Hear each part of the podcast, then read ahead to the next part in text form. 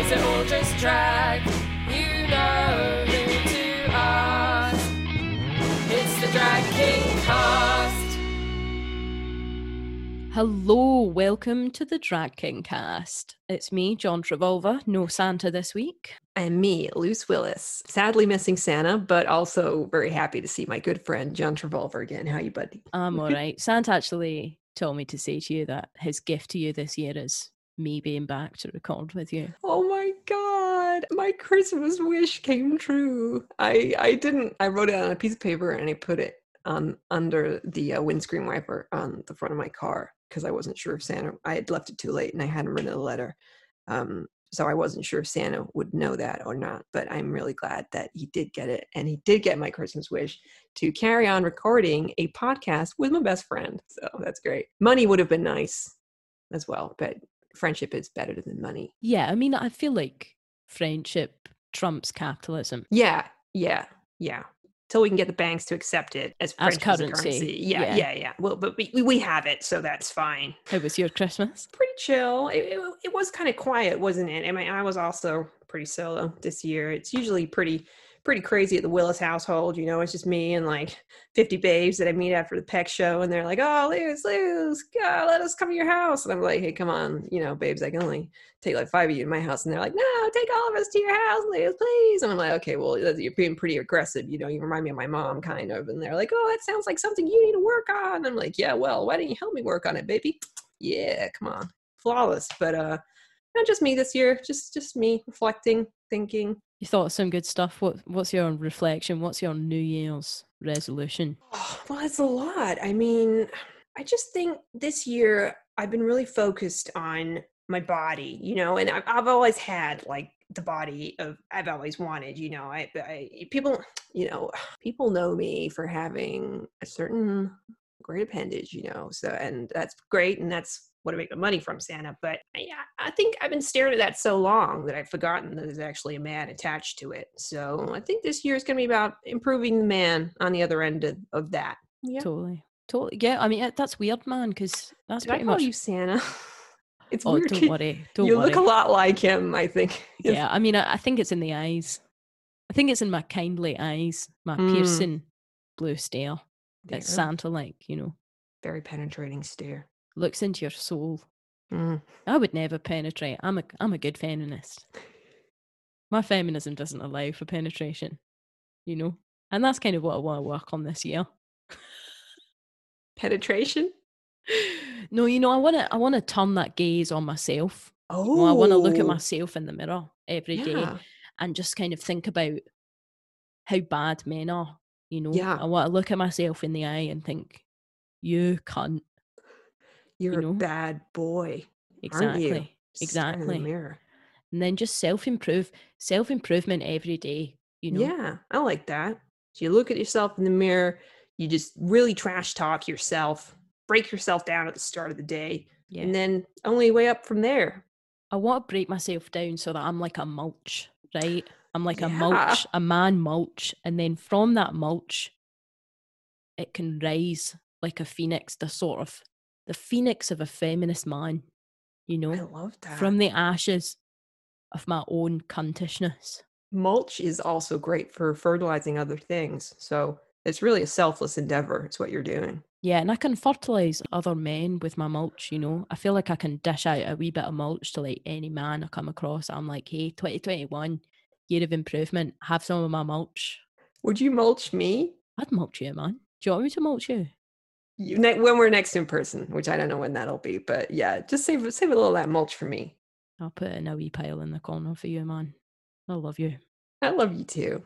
And uh, I know some of you will be thinking, just just to clear the air, just before we go, I was talking a little bit about my penis earlier, in case you didn't get the reference. And we're on episode three now, and we're getting so many messages, so many DMs all the time, being like, Loose, how big is it? Well, just to put the record straight here and now, my dick, okay, just so you don't have to DM, DM me anymore. Okay, just, just saying this right now. My dick is so big. It was not big, it's more cosmically vast, so incomprehensible in its size that, like a man staring out at sea into the never ending ocean, if you gaze into the abyss for too long, you will drive yourself insane. So I hope that clears things up for a few people out there. I'm comfortable with myself, my body, my friendships, comfortable with 2021. Let's go. Let's go, John. Let's go, Loose.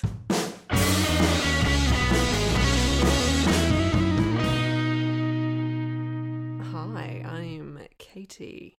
I am a drag king called Loose Willis. I'm Jodie. I'm a drag king called John Travulva. And what a bizarre time to be alive. what is happening? I don't know, Miss Sweet Jodie. I don't. I don't know. We're laughing a lot because I think we're mildly hysterical. I feel Um, hysterical, even though my fe- my feminism has like banned yes, true. use of hysterical, but hysteria is all I have. I feel, I feel so on edge. feel we should say we should well. explain what time period we're in currently. This is like a little time capsule. So they Yeah, they announced tier true. four yesterday. yesterday. Yeah, yesterday. And it's so weird thinking because when they announced it, the literally the week before, we had just done a three night run of a show at the Pleasance, sold out show, back on stage, back live for the first time. And then I was watching the kind of tier four announcements and being like, literally a week ago, it was fine to be in a building performing live for people. And now it, it, it- things have escalated a lot, or they haven't escalated, and just the government's been downplaying what's been happening. Who can say? Um, Who could possibly say? I mean, hey, is there evidence that the Tories probably lied and downplayed and risked lots of people's lives? Mm. I think so. ah, you know, maybe just so long as they get that sweet Christmas spending money in the pockets, just to get all that, make sure you've got your Christmas shopping done and all your food bought for the five day Christmas you're going to spend with your family. Oh, oh, we got the money now. Okay, bye, stay inside. Yeah, I, c- I just can't. Fucking Tories, man. Like, I support safety measures all the way. Yeah, Lockdown all the way, support, support. The Tories have stolen Christmas, though. They're like the ultimate Grinch. I know. At least the Grinch is Except like, their hearts will never swell Yeah. five times because they don't have hearts. how I was gonna say, yeah, it's hard to think about what it was like performing now because I was gonna ask you what your reflections on kind of being back on stage live in front of an audience doing drag was, but that feels like such a long time ago, even though it was only a week ago. But how did you feel about it?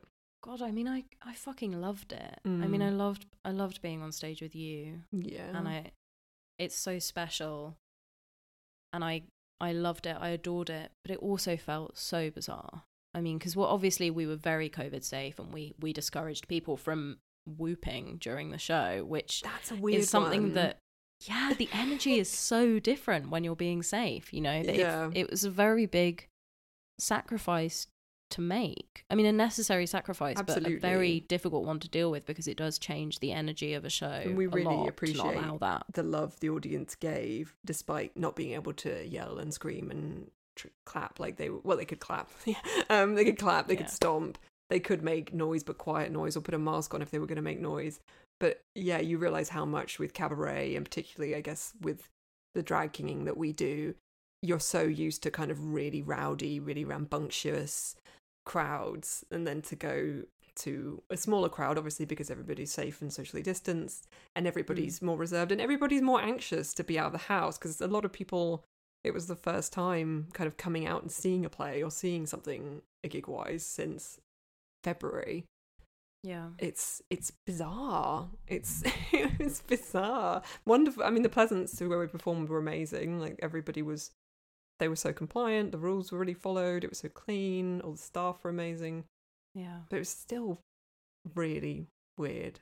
I kept Yeah, it felt very dystopian, even just having the knowledge of the context of the wider world while we were doing the show. I mean, I, I love how much it meant to people. Yeah. So many people talked to us afterwards and said how much it meant to them and how much they needed that. yeah Um, but it's also a very difficult thing doing a show about Christmas in the context of this year. And I, I think we did, obviously, I think we did it very well. But of course we did. you know, you and I did our Santa and Lou stuff, and you were sitting on Santa's COVID safe knee, and it was a stool that was two meters away. You know, Whereas in previous years, I would have been able to climb up on that lap of yours and snuggle into you. But um, yeah, we would have had a little cuddle. we got a little cuddle on stage just to keep us going until the interval, and then we could have had a separate cuddle. But we can't. Um, but No we did the we did the best we could with the minimal cuddles that we were no cuddles we were allowed. We weren't cuddling. We weren't touching. Yeah, We weren't looking at each other. We weren't. I didn't. Didn't even give eye contact. But don't you think it was weird? I was thinking about this afterwards because actually, so much of um the kind of dynamic of um people that are performing masculinity on stage, a big part of performing masculinity is taking up space, and actually we tend to stand closer to each other than we Mhm. would Yeah. as ourselves.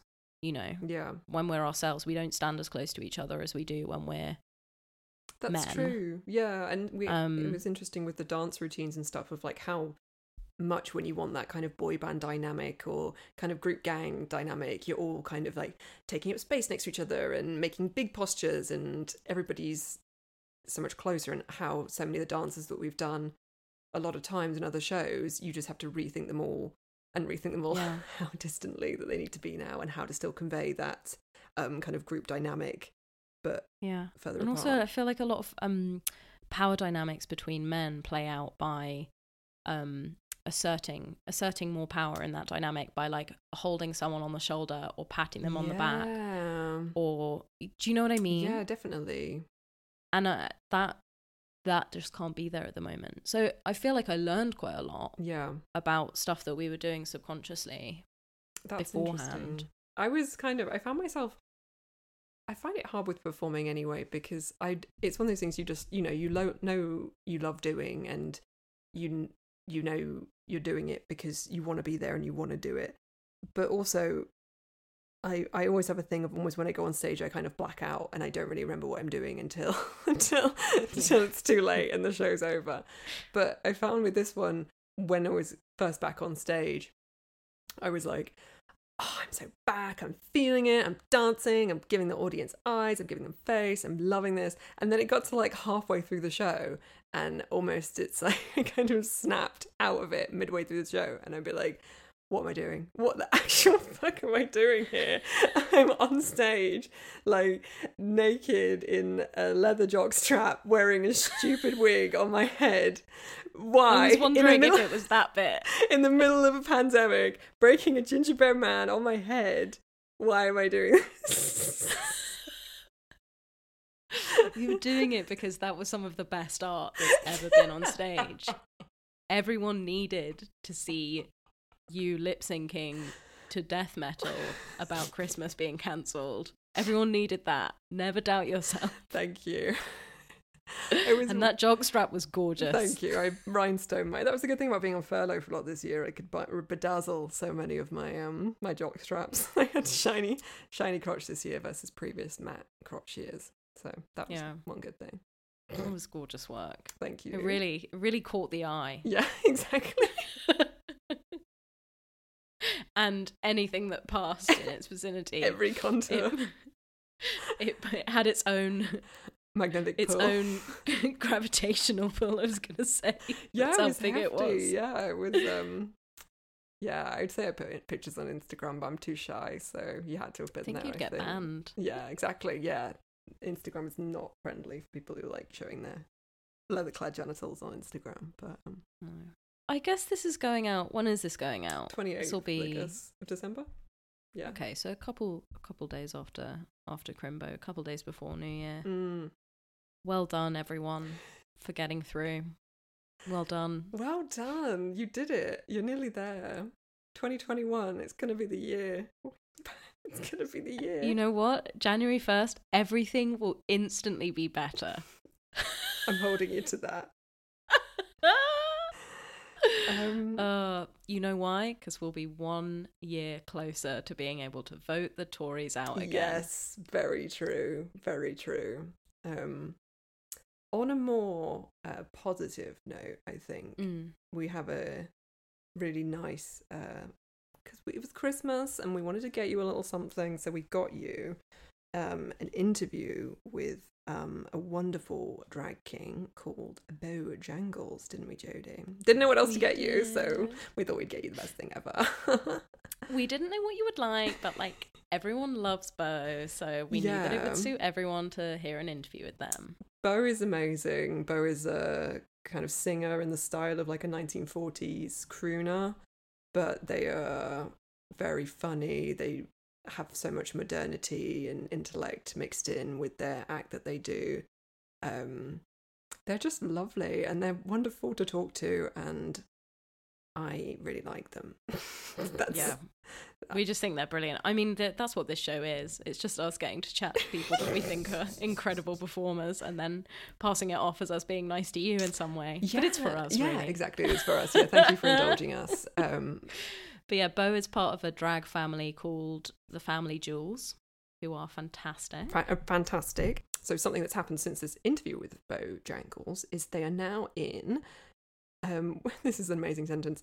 The premier drag king circus collective, and called the Feathers of Daedalus. I think I'm saying that right. And they have a Kickstarter currently for fundraising for a film around fucking circus guild drag kings. So go on a Beau's Instagram and find that and give some coin if you can because that's amazing. Oh, that's so fucking cool. Circus drag kings. We're taking over every industry. Cabaret, That's circus, banking. We'll get there. We'll, we'll get banking next. get yeah. that. That's the important one. Once we get that, watch out. Like that teller has a surprisingly large jock strap on. Are those real diamonds? yes, they are. Welcome to the bank of daddy.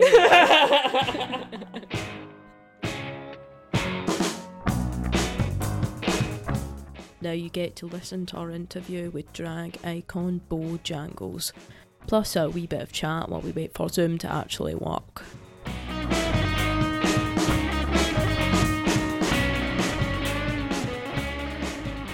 I feel like I owe um, you an apology anyway because I've realised, like, listening back to all of the um, well, not all of them, but the, the things you've listened back to so far, that every time you bring up a topic, I immediately like derail it to talk about whatever like random VHS I've watched this week. So I don't think you do that. I think you have a beautiful mind. That sounded like a backhanded compliment. I don't actually think you do that. I think that we're both very tangential. I feel I- like you I go feel on like you're tangents dating. constantly. Uh, I think you're dating like a really boring man who just like goes on and on about things you don't really care about. Katie, Um, please, we're not dating. Exactly. don't feel like don't that listen at all. yeah. I don't feel Well, like that thank at all. But I thought like I would I would make the effort this week to talk about something that we both like, um, which we discovered this week when we were just texting each other as we do, Mm, which is a mm. certain special TV show for best friends about best friends called Jackass. Oh yeah, and let's we'll focus on the early years before the like terrifying grief sets in to Bam Margera. But I just Oh yeah, I don't like him. I've never liked him. you don't like Bam? No. I love Bam. Is Bam your favorite one? okay, I wouldn't say he's like my favorite one, but I tell you who I don't like Who? Johnny. No, that's sacrilege. That's I don't like him. I don't think like him. I'm the Johnny Knoxville of Pecs, I think, which you know. Yeah, but you're like a you're like a a cool, queer, nice, unproblematic Johnny Knoxville. Whereas Johnny Knoxville himself.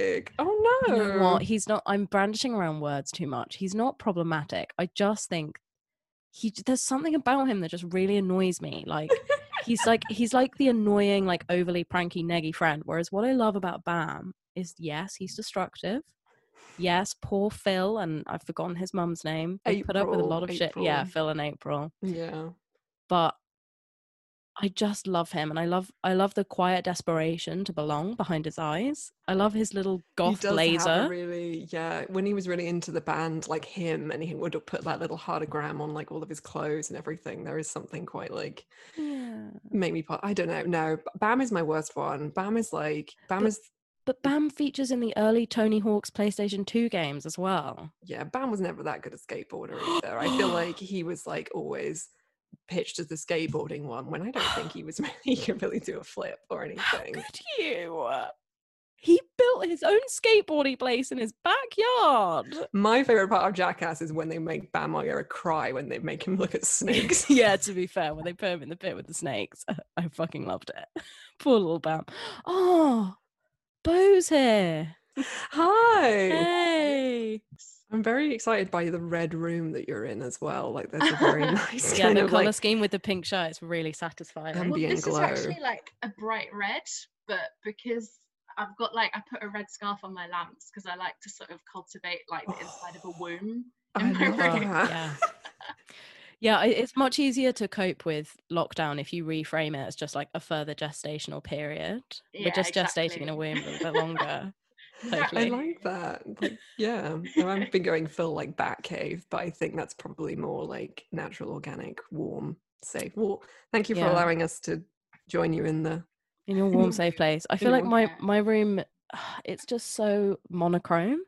Like I think it looks a little bit like a coke dealer's apartment, and I really need to fix that. It's uh, it's not I really think it looks vibe. like if you, it was in a in a horror film or like a, a thriller where like there was they were tracing back like the clues and they got like a tip off of like oh this the apartment's at like you know one two three Fake Street and they get there and the room is like completely gone and there's like a single phone. yeah, and just they're like, why is there this single Pecs Drag Kings poster on the wall? That's so strange. he was here the whole time. Um, oh, um, can you remind me of your pronouns? So I'm use they them. I'm happy with any pronouns. Yeah, but so they, them, she, he, fine by me. Awesome. Um, they or she when I'm out of drag, and then he in drag. Sweet. Perfect. Beau Jangles, he is a drag king. Is he? You prefer drag king, drag thing, drag artist, or yeah? Drag king, drag Drag artist, king. either. Yeah. So one thing we've been starting um, the podcast off with is if uh, people hadn't seen Beau Jangles before, um, could you give us a little visual description of what Beau looks like when he's performing? Okay. Am I allowed to swear? Absolutely. We actually have a we have a cunt quota for this program. Um, Oh, we sick. have All to right, say let's just hit it. amount of time. We'll get there. We'll get there. I believe in us. I think you're just gonna be like, what does Beau look like? Like an absolute cunt, like well, I always describe him as like a vintage fuckboy. So. vintage fuckboy. I mm. love that. oh, that's so satisfying and accurate. So what's he wearing? What's he look like? What's his vibe? so Beau is yeah, he's a vintage fuckboy. Um, he is. I guess if you don't know me, I am black. Um, for all of all of you who might not know, uh, yeah, sort of light skinned black guy, bringing some of that like problematic light skinned black dude energy, like you might have seen from Anderson Paak or the cast of Love Island. Mm. um, but but with an old school manner. You know, he's suited. Often might wear like the tails and the you know bow tie and the hat, or like you know the standard suit and little moustache. Um, quite a sort of smooth, suave guy. He has Mm. all of the laid back ease and just you know takes up all the space that I don't dare to in the day to day. Yeah, I'd say that's that's Beau. Yeah. And what kind of um like what's a classic Beau act? Like if we were gonna see Beau perform, like I know you do a lot of singing. Is that your sort of Mm. staple for the kind of act that he does? Yeah, so um, Beau is a live singer. Um, like his character is, he's kind of like a jazz singer. He kind of travels around and you know that sort of thing. Uh, and I also throw in a bit of inverted commas comedy, um, which is kind of based on. I don't know if you've ever heard any old recordings of like Fats Waller or Louis Armstrong, where they just chat Yeah. shit Yeah. Absolutely. chat shit and it's like what are you saying there's all the time and all in the basement and then what, what was his name over there we had grits it's like what are you saying but that thing of being like so so charming that you could just kind of stand up there and talk about it's like oh and then i walked down and i saw a man in the street and then everyone's just like oh and someone's just playing like a sweet saxophone riff behind them like on an ongoing beat for ages afterwards. Exactly and then there's no point or punchline but you're just like oh i'm so glad i'm here with you right now being, being told this. That is the vibe i hope to curate. Yeah. And you It's that- do so yeah. successfully. it's that kind Ah, of rat pack thing of like it's that kind of slightly um ultra masculine thing as well of they're kind of ribbing each other but there's also this kind of like rivalry there of like wanting to be the guy that with the best quip or the best like chirping with the lady in the audience kind of vibe. exactly yeah yeah there's that weird macho competitiveness but they're all friends yeah Yeah. frenemies I I think the first time that I ever saw you perform was at Man Up. So I'm so it's been sort of like a joy being able to then see you outside of that context because obviously the competition I don't know how how that was for you, but competitions are so intense. My only Mm. experience of them is doing stand-up competitions, which is obviously devoid of the queer energy that you have in a a drag king competition. But um Mm. how was that for you? How did you find because you were a finalist, you did so well in it. Oh How yeah, thank you. Yeah, it was wild. It was weird kind of having to take an act meant for like a small kind of cabaret vibe where, you know, it's like you're in a normally in a basement or, you know, there's uh, Yeah. and it's weird having to have taken that to like such a big venue um with I don't know, a lot of quite visual out there acts and sort of wondering if, you know, my chatting shit and singing a song would like translate. Mm. Um, but yeah, it was it was all right because there was just like the one heat and then the final. so, you know, it wasn't like kind they of get like things done. of- Like yeah, Yeah. there wasn't like a Rocky montage where I had to like, get into shape or anything like that. what would Um, Beau's Rocky montage be? Just like chugging glasses of whiskey and like trying on different hats and like Hitting animals away with a saxophone. Yeah. exactly, yeah. Trying to walk, run up the steps and like making it up too, and then just yeah, stopping for a fag. yeah, Yeah, yeah, exactly. um, yeah, that would be the montage. But yeah, no, it was um, it was weird, um, but it was it was cool because all the other competitors were so lovely. Like there was no like weird competitiveness. Like Mm. everyone was just like lending stuff to each other and like you know having a chat, and it was it was a really sweet vibe backstage. So yeah, that That's always makes it nice. Yeah. That's the kind of, as you say, the queer joy removed from like stand-up things where everybody's literally gunning for your has your throat in their hands. Whereas like I think it was with drag performance, it's that thing of like seeing every you can kind of see how different you are to every other performer. It's I think there's so much diversity on the um circuit. It's like you might be doing on the same gig of like you doing quite an intimate club act with someone who would just like staples things to their body versus someone who is doing like 10 minutes of stand up like so there's really no competition. There's only like I, get- I get to watch all these great people do their thing. Yeah it's incredible to see like just the variety like i think drag kings and drag things in particular just i think because it's not as not as well known it's not as in the mainstream we can just take it whatever direction we want and we Mhm. don't have such a pressure to adhere to a certain standard which means Yeah. that we just get to have so much more fun Yeah, also ha- absolutely. having said that Beau is very like classically handsome like i think you do do a lot of like Oh, very good like um male contouring um on your on your face it's like he has a very like chiseled chiseled look i would say Yeah, yeah, the cheekbones could cut glass. Um, and that is all cosmetics. Yeah. Yeah, there's a lot of energy sometimes with Beau in that. I get a lot of quite in, intense people coming up to me after I've performed telling telling me how hot they find Beau. Uh, and I'm really like as soon as I'm off stage I'm just really awkward about that kind of thing. and so you Mm. can't stay in character you're just like I just sort of say thank you and get out of there. Like, Yeah. if we're on stage, I'd be like, thanks, I'll see you later after the show. Haha, my face or yours, kind of thing. But like when I'm off stage, I'm like, I'm exactly the same. I think because John is so loud and Scottish, people are always often quite angry when they hear my English accent as well. People get quite people feel really, Liar. really, yeah, they really get upset. Scotland. Yeah, but then I have to, it's like you have to explain it then. I have to be like, I grew up in Scotland, my entire family is Scottish. I had the Scottish accent, then I lost it. And then people are like, they're happier. They're like, okay. Yeah, like the free drink is away by then, you know. uh, no, because Beau's um, American and I'm Mm. not. I actually have a green card, but I was looking into how to give it back.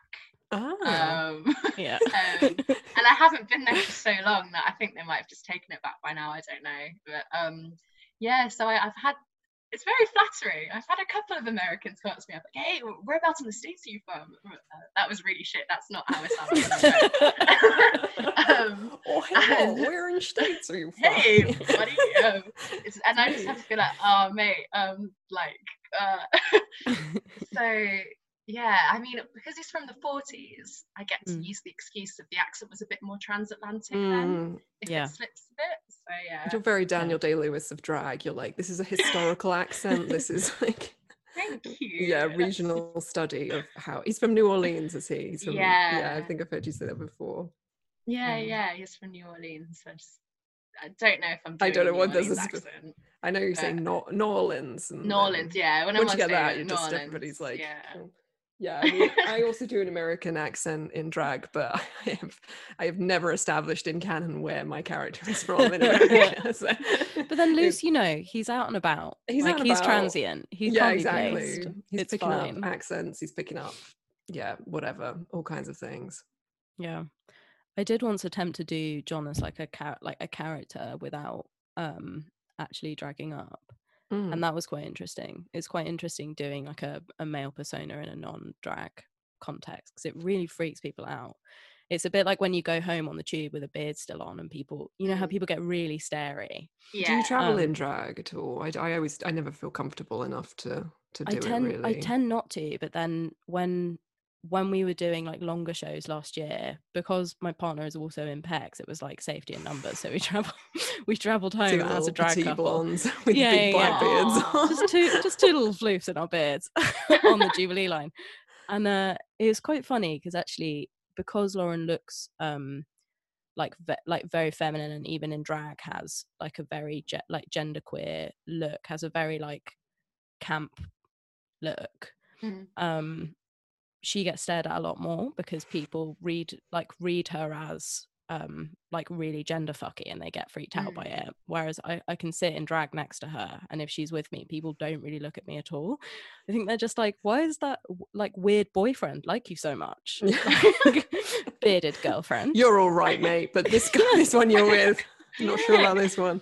so interesting Do you? Tra- how do you feel about it?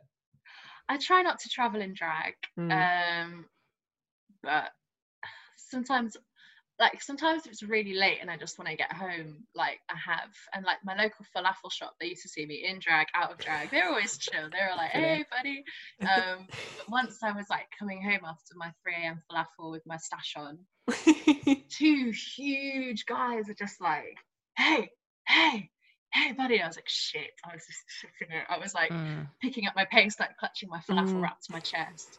Uh, and then like I had to like walk past them and I was just absolutely like terrified. And then they were Mm. like, nice moustache, buddy. And I was Aw. like, oh yeah, thank you, thank, you. That was terrifying. I love when like street harassment has like a happy ending. Like I've I've also had people like come up to me like very aggressively. I was like I was when we went to do the fringe and I think I was like just walking and I just stepped around a corner. I don't think I was in drag. I think I just had large glasses on and like this man like st- stepped like in the middle of my path and was like, "Hey," and I was like, "Oh my god." He's like, "Really like your whole look. Keep keep going. Thanks." And then just like I'm like, are you unaware of of the context of all men? Like, stop I had that. a really sweet one the other day. I was on my way to a gig. I wasn't in drag. I was just in like civilian clothes.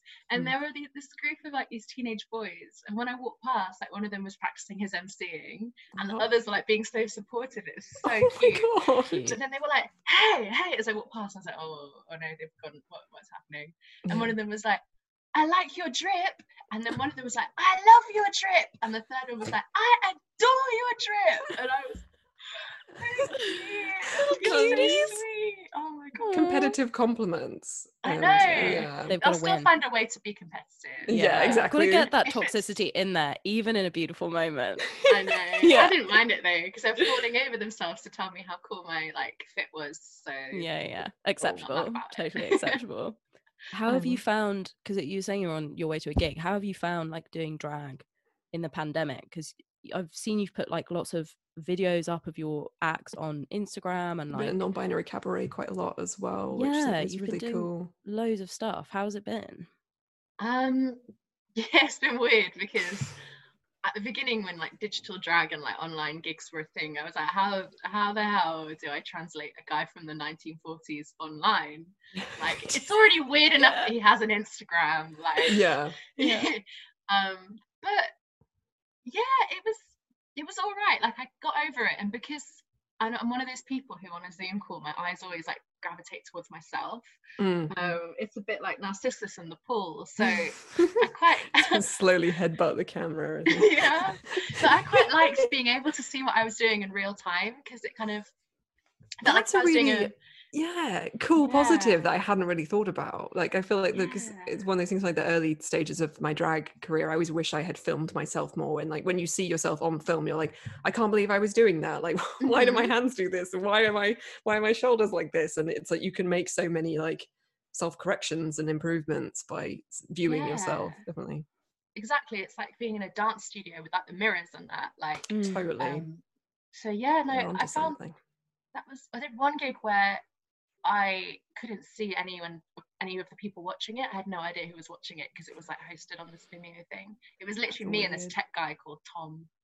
Uh, and I was like, I don't know who's watching it. And then the Guardian reviewed it after. I was like, oh my god. good, I I didn't know see. who was watching it. I know. oh, God. But um, yeah, and then like doing live gigs again um, has been weird because people aren't allowed to whoop or cheer vocally um, or sing along or anything. So it feels very sedate. It feels kind Yeah. of like yeah, it's it's weird in like queer kind of cabaret spaces.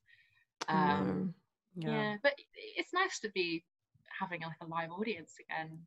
and the fact that yeah people still even if they can't that- or with all these restrictions people still want to be there and they want to support like queer artists and non-binary people and everything i think that's i mean Yeah. you got to go out and do it for them haven't you if you're going to do it for anyone like Yeah.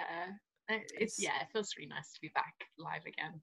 have you been so- finding it all right judy with the lawwood Um, yeah, I mean, it's weird doing stand up to like a sea of people whose mouths you can't see. Are they allowed to laugh they can laugh. is it Yeah, you're allowed to laugh, but I they mean, just we, don't when you're on stage we do, uh, they don't laugh at me. I'm just awful. You little shit.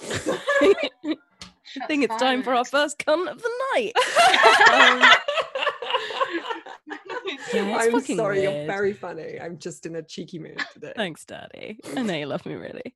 Gotta build, I've got to yeah, keep rejecting you so you work harder for later podcasts. I can't have a dad that doesn't reject me. It would be wrong. Um, I it's just weird. It's weird that people. I guess it's the energy thing, like with the the whooping and and singing along. I mean, uh, singing along is is less applicable to a stand up gig, but like I would be fucked off if people started singing along.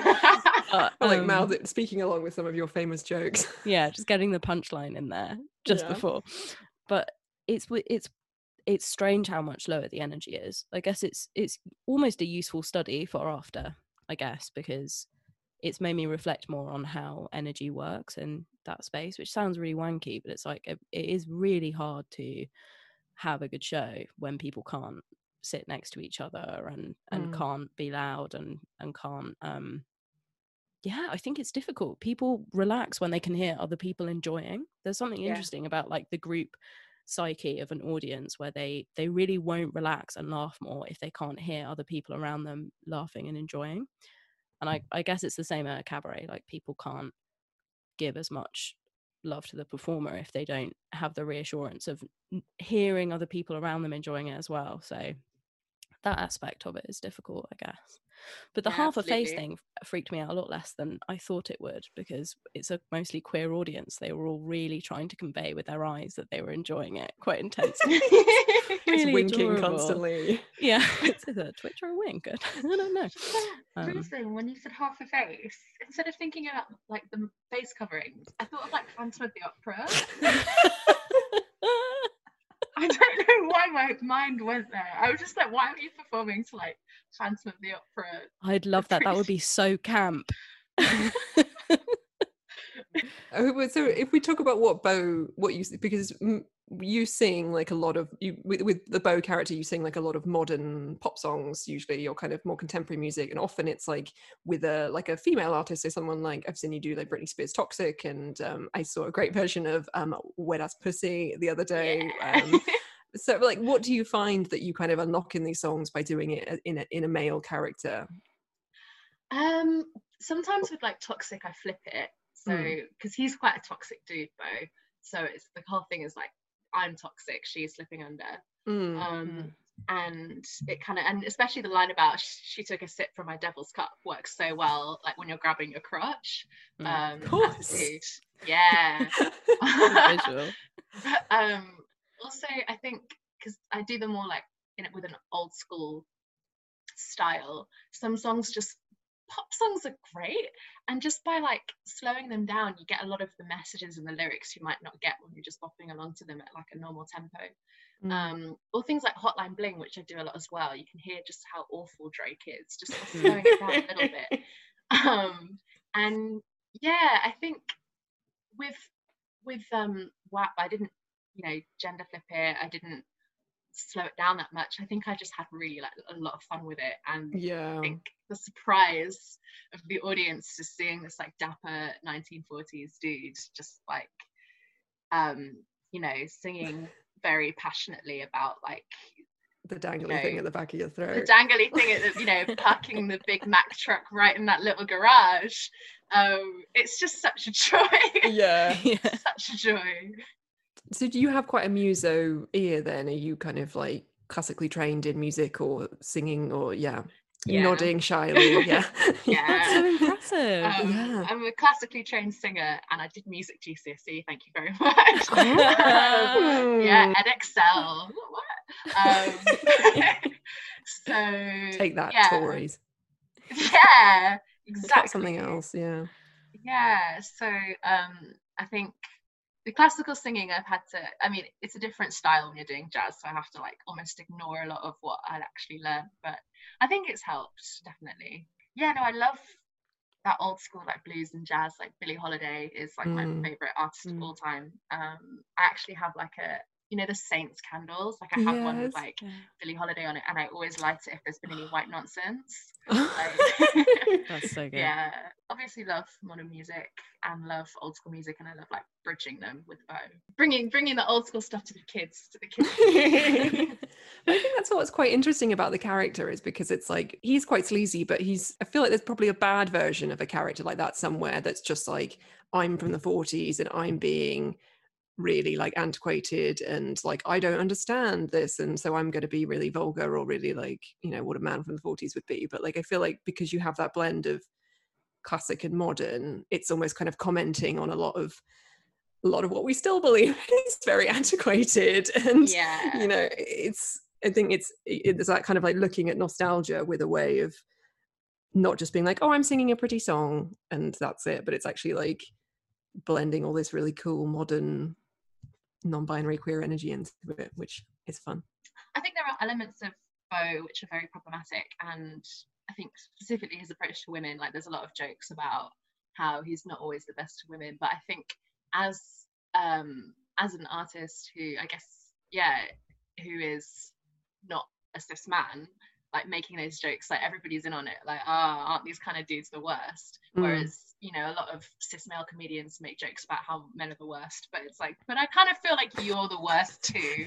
Yeah, it's like, you don't get a point Mhm. for like pointing out. Yeah if i can't eat feel or like spend this energy you're giving me i don't i don't need it. Um, yeah.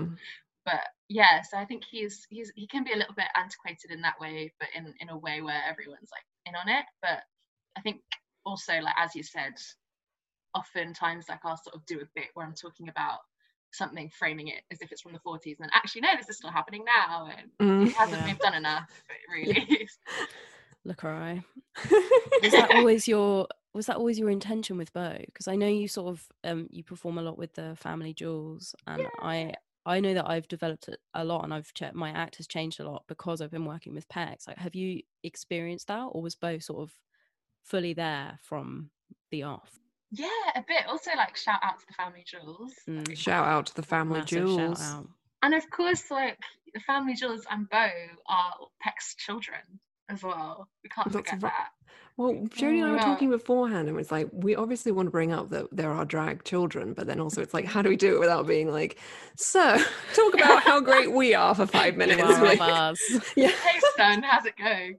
Um yeah so you know Beau and you know all of the family jewels were born out of the Pecs drag camp. And yeah as a result we thought about like gender in quite an interesting critical way when when you know conceiving our characters. And um i think Beau yeah from the get-go i wanted to do that kind of stuff with him. I wanted him to be a bit political. I say that like always as like a queer person or as like a black person like it's always inherently political whether you like it or not. Mm. um but I, yeah i wanted to sort of lean on that. I think i'd seen before i came up with Beau i'd seen five guys named Moe is it like the marble arch theatre yeah, yeah. Yeah. like all of my white friends are telling me to see it and i went with my sister and i was just like oh i'm actually finding this really fucking offensive like i feel like we've got all the worst stereotypes about black men just on one stage together like you've got the drunk guy who's awful to his girlfriend Mm. surrounded by five tap dancing genial dudes who are completely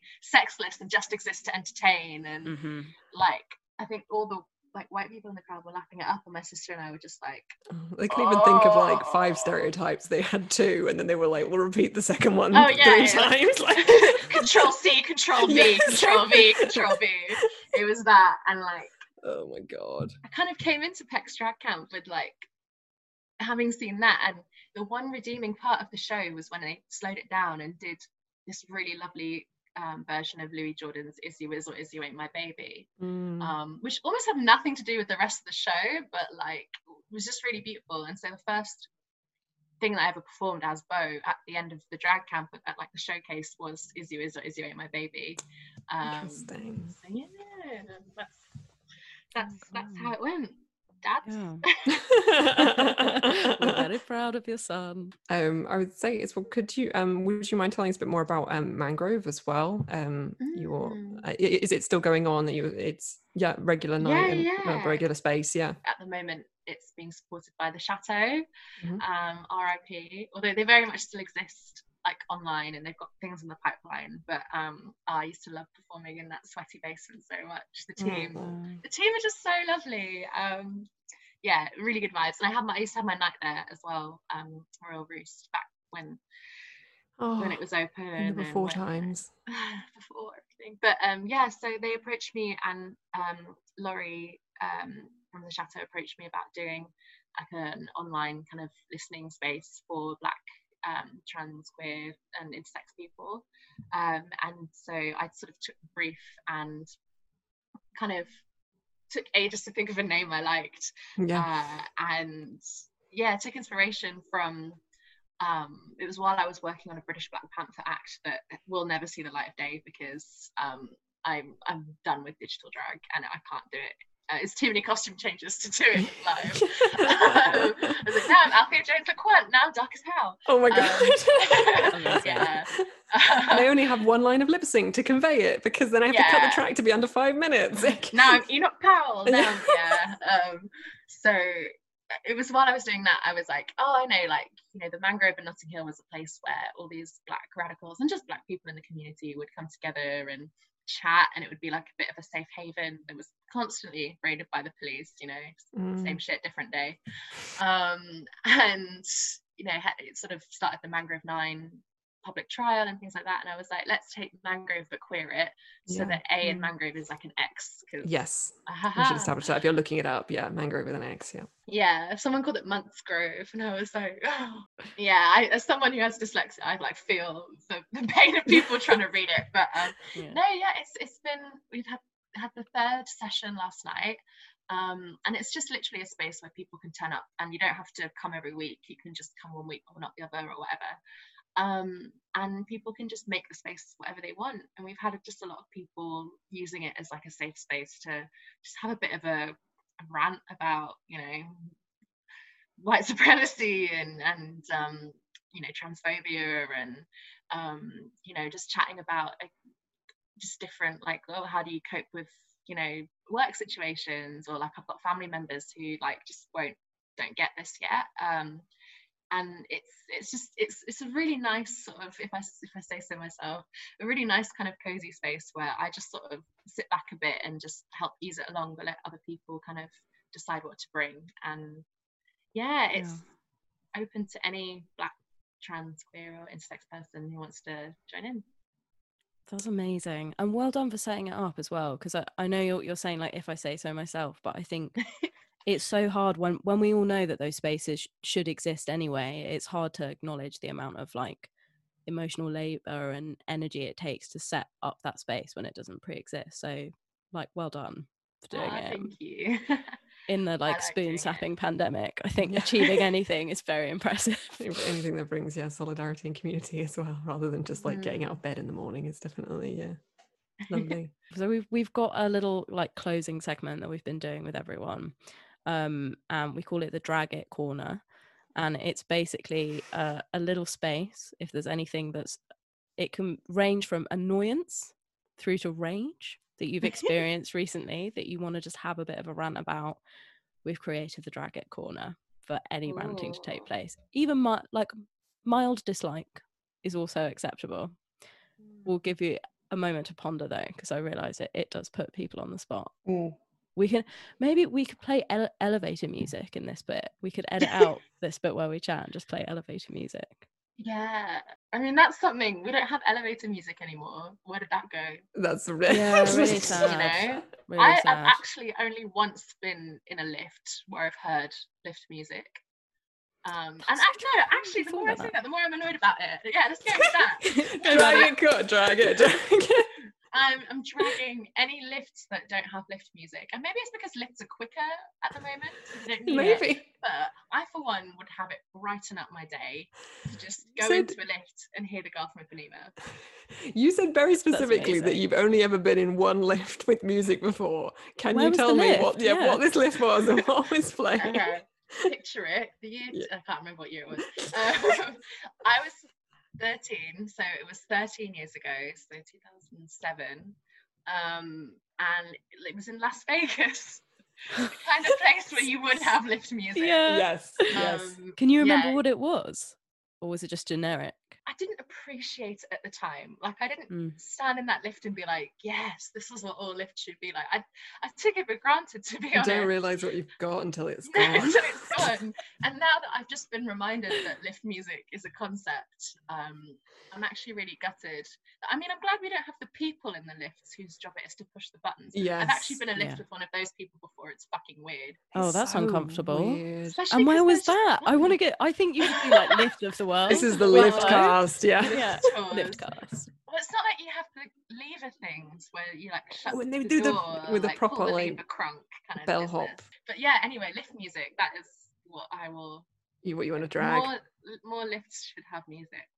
yeah I feel that. agreed I'm happy to just have it be me as well. Like I don't mind. I'm, I'll Oh my take on for the team. yeah you could be like the voice of elevator music Step inside, Beau Jangles. That gcse is going to pay off my friend I know. it's your time to Oh. shine My shit piano chords. Just get a little music. Casio in the corner They don't even Literally, record it's it. Just just me physically in the lift now. Yeah. Like not even Yeah. recording. Just omnipresent in all Yeah. the lifts across the land. the god of lifts i mean they're so scary though lifts i feel like a bit of music would make them a lot nicer considering mm. they're a small space you know after the pandemic there'll have to be multiple people in them again which i'm not looking forward to we have to turn and face the wall in the lift at work. Really? so you don't breathe on each other. i know it's necessary but that is also really funny Yeah, it's like you're all in the dunce corner I and think about just- what you've done. Yeah, turn around. I had my first job out of um like when I had like a weekend job at school when I was 16 I worked at Cambridge University Library as a book fetcher oh. and they had this tower that had like a lift that I swear hadn't been changed since like the 20s or something. It was like a proper Titanic esque like with the grill that you pull across. Oh wow. and then just like a normal a normal door that led to it that you had to unlock with a key. So you unlocked it with a key opened the normal door and then pulled the grill across went in and closed the grill. And if anyone else unlocked one of the normal doors on the 14 levels while you're in the lift it would stop. Oh my god. How and you would you just get be stuck, stuck in there i got stuck in there twice one time i had loads of books with me perk of the job so i did just read books which is great our only other question for you is where can we support you? Like, do you have a Patreon? Is there anything else you want to shout out that you're doing? Uh, what are your handles for people to follow you? All that jazz. Yeah, so my um Insta handle is at Beau Jangles Drag and Beau is spelled B E A U in the French way. Yeah, I mean through that um I've got you can see my PayPal if you want to send me money. are always welcome. And also, um, me and my partner, um, shout out Emmanuel, are working on an anti-racism comic that we sort of started dreaming up in in the summer. And the sort of GoFundMe is closing soon. So if you want to chip in and help people to learn about systemic racism, because still a lot of learning to be done, that's there. Um, yeah, just also anyone who wants to join Mangrove, if you're black and queer, come along. Yeah, th- those are my things. Amazing. So lovely talking to you. You Hmm. too. Thanks, Dads. Oh, we love you, Sam. We love you. We love you. Do you fancy a wee bit more queer culture during your Christmas holidays? I know I do. Luckily, it's time for Victor Victorious to bring back Queer Histories Fashion Edition.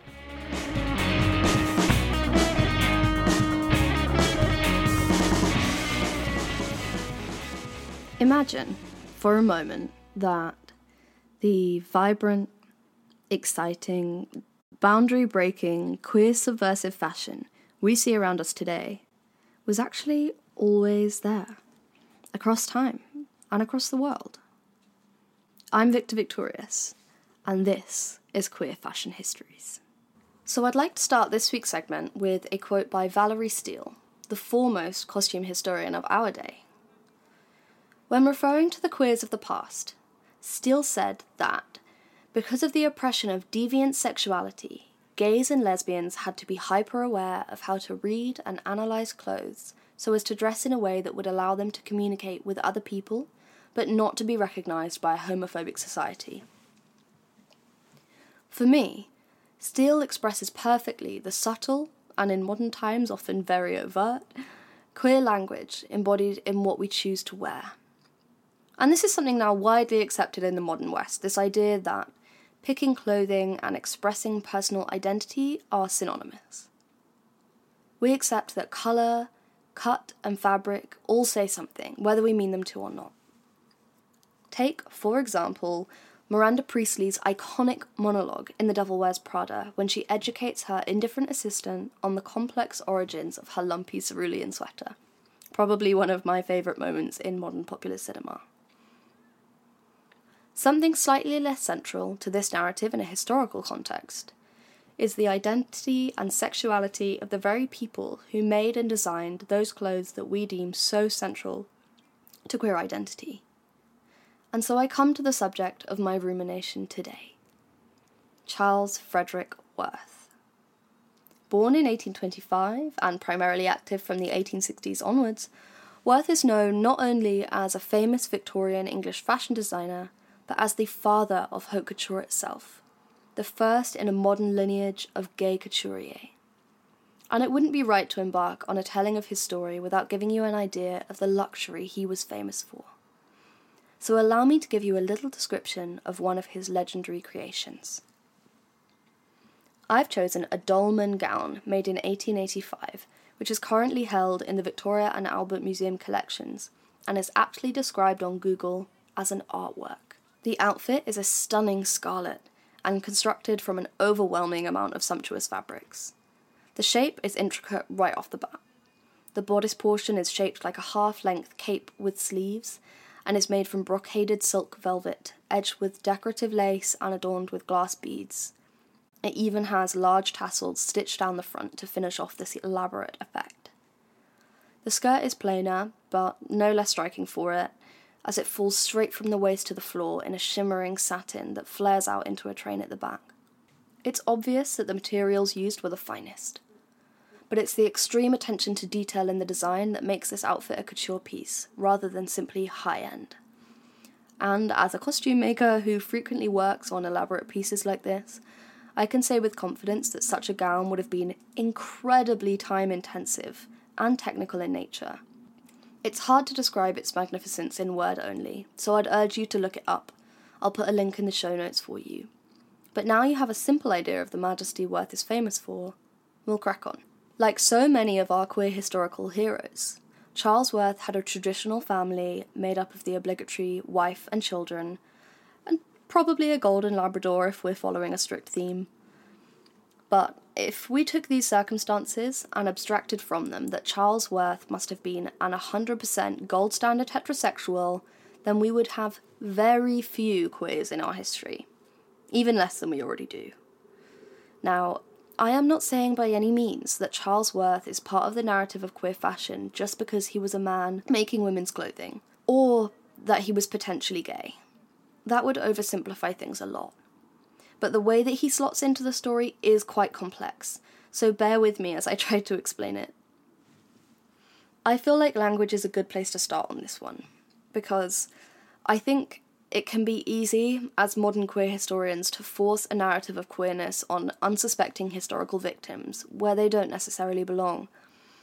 But by looking at the contemporary language used to describe Worth, we can understand him in his own time, as his fellows saw him.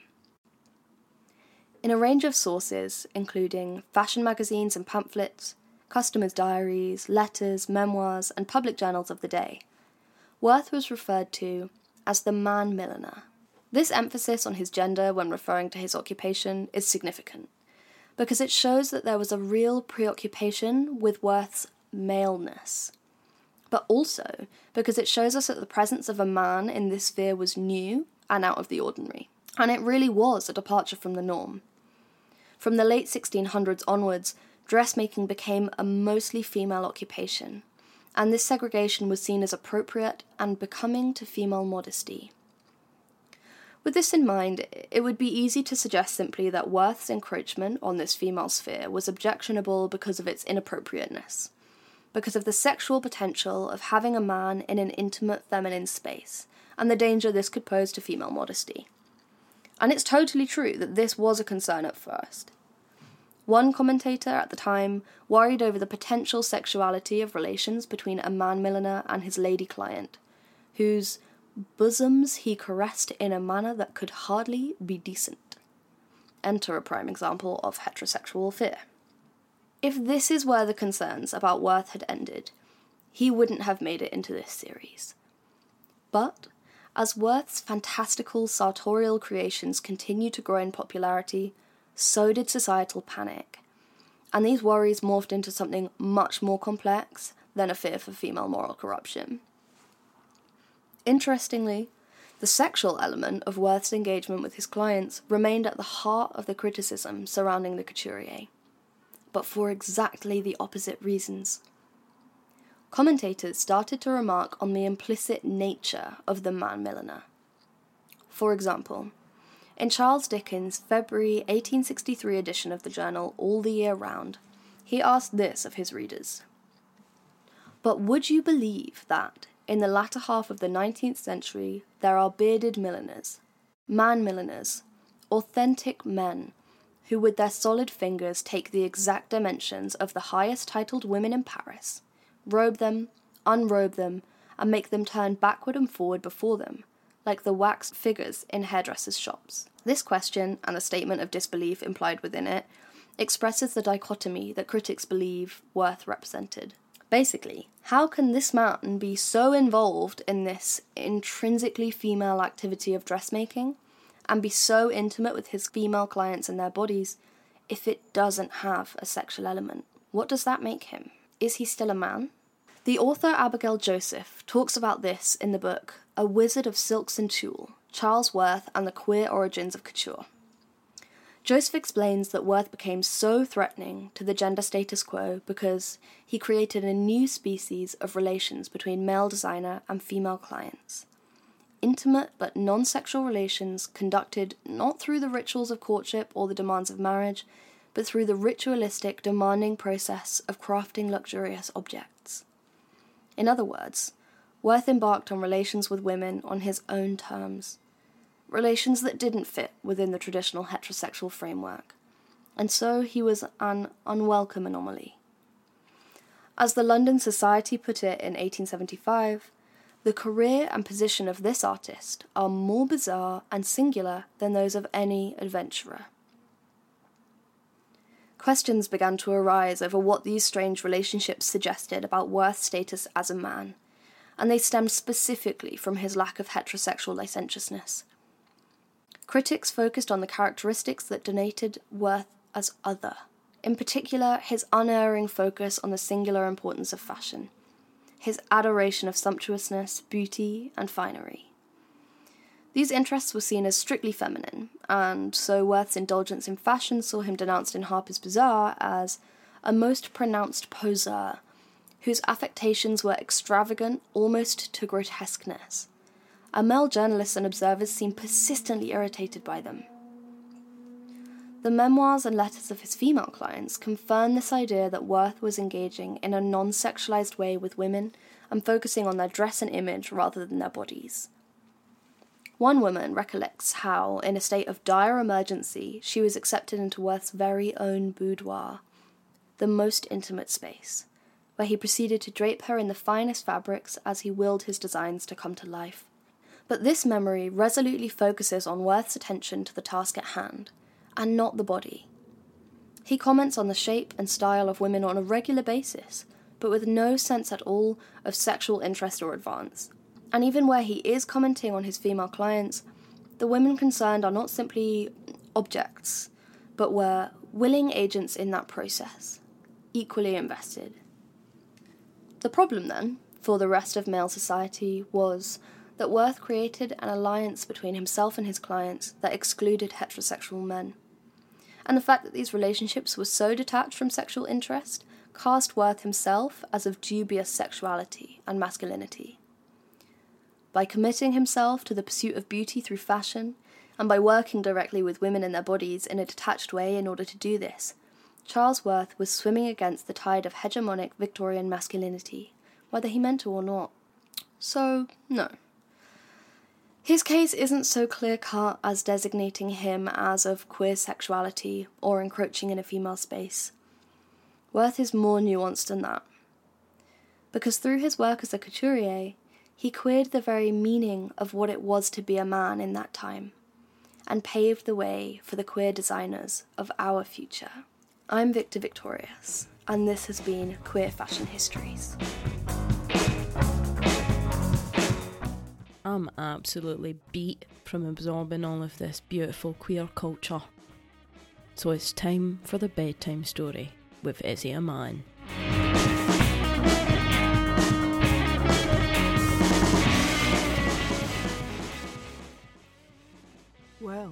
Hello there.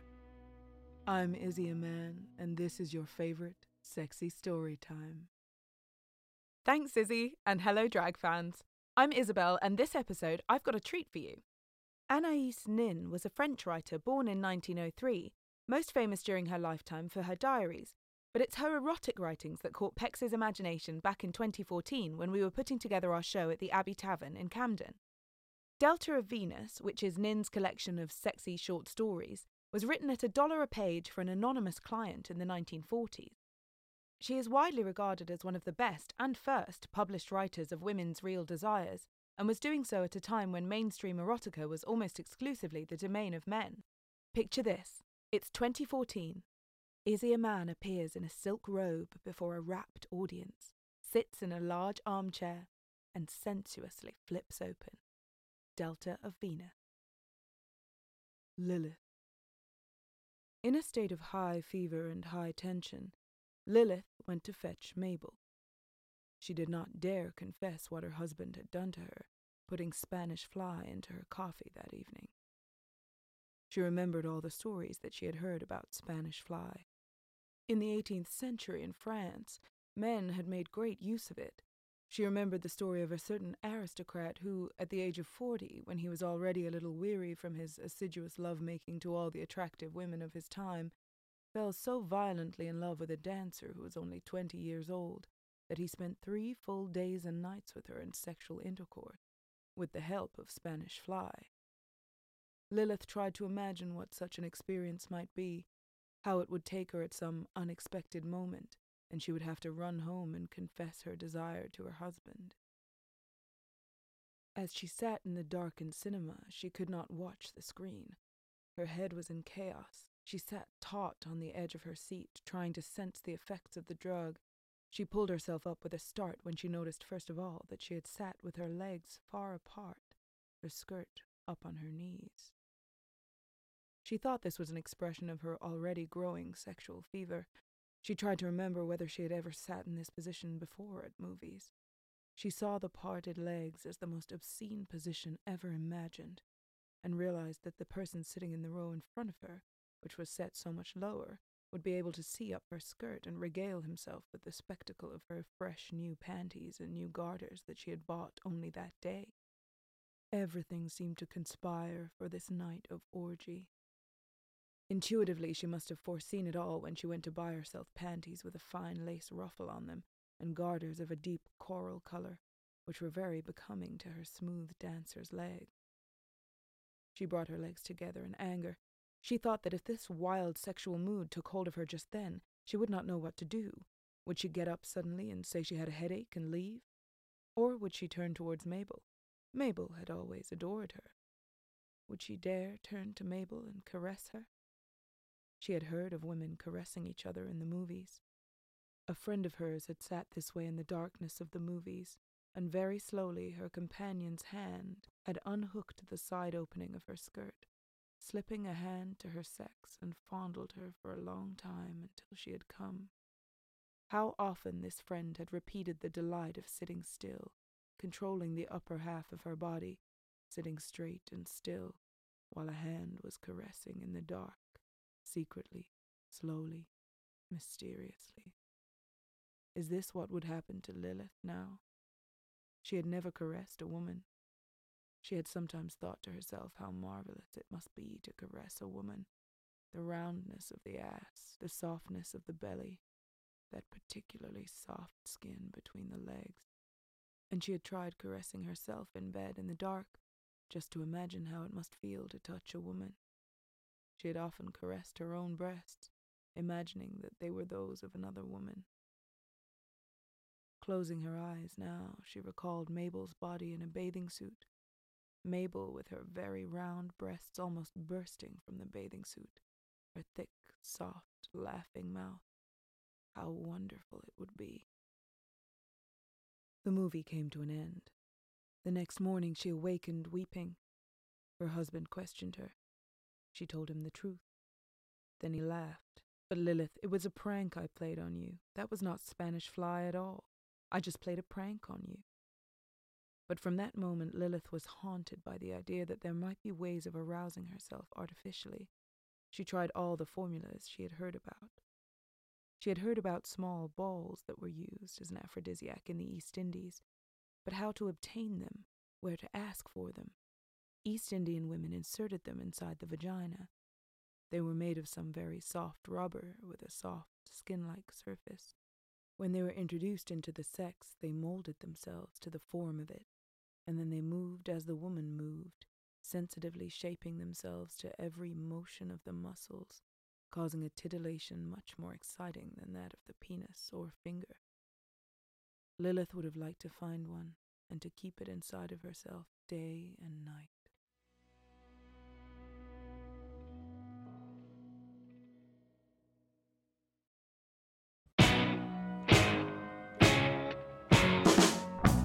You have been listening to the Drag King cast from Pecs Drag Kings.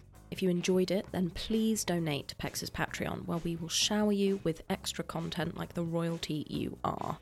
But if you can't afford that, then please subscribe and give us a five star rating on iTunes because it really does help.